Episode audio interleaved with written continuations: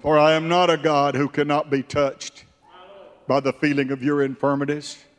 I was in all points tempted like as you are, yet I came out a winner.